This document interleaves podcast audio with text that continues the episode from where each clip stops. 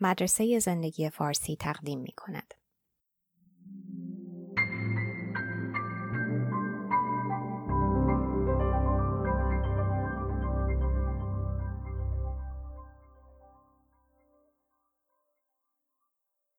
ترجمه و صدا دکتر ایمان فانی معمولا شغلی را انتخاب می کنیم که تحت تاثیر دستاوردهای ماهرترین و قابلترین آدمای اون رشته قرار گرفته باشیم. آرزوهامون رو مثلا بر اساس طراحی های یه مهندس معماری فرموله می کنیم که فرودگاه جدید شهر رو ساخته یا معاملات شجاعانه پولدارترین مدیر سرمایه گذاری وال استریت یا خوندن آثاری نویسنده معروف یا چشیدن غذاهای اشتها برانگیز تو رستوران ی آشپز درجه یک ما بر پایه کمالگرایی برای شغلمون برنامه میچینیم بعد با الهام از اون استادان فن اولین قدم ها رو برمیداریم و اونجاست که مشکل شروع میشه.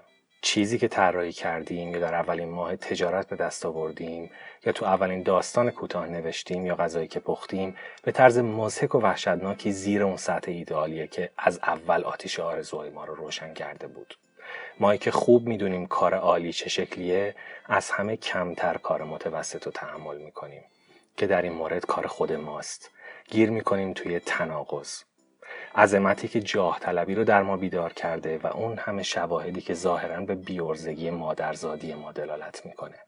تو تله میفتیم به نام کمالگرایی.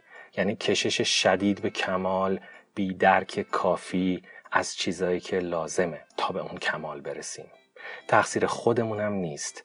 رسانه ها ناخواسته و نادانسته میلیاردها زندگی معمولی و بی دستاورد و سالها تلاش و کوشش و شکست و جواب رد شنیدن نامیدی رو حذف و ویرایش می‌کنن حتی در زندگی های موفق و می‌رسن به چند تا لحظه اوج شغلی شسته رفته که اینجوری دیگه استثنای محض و نادر به نظر نمیاد بلکه انگار رویه معمول و سطح پایه دستاورد هاست.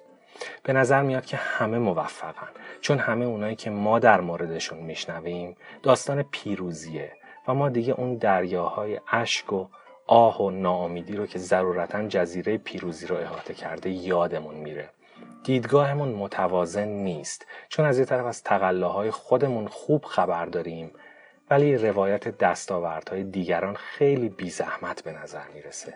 ما خودمون رو به خاطر اولین مشقهای وحشتناکی که نوشتیم نمیبخشیم چون مشقها و چرک نویسای اونهایی رو که تحسین می‌کنیم ندیدیم.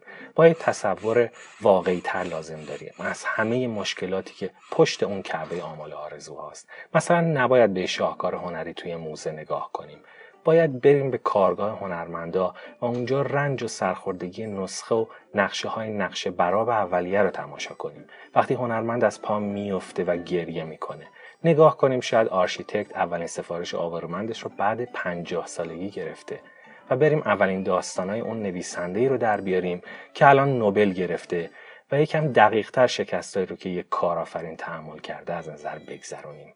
باید نقش ضروری شکست رو به رسمیت بشناسیم و به خودمون اجازه بدیم که کارمون واسه یه مدت طولانی بی‌عیب و نقص نباشه چون این بهایی که باید بپردازیم تا شاید دهه ها بعد چیزی خلق کنیم که برای دیگران یه موفقیت یه شبه به نظر میاد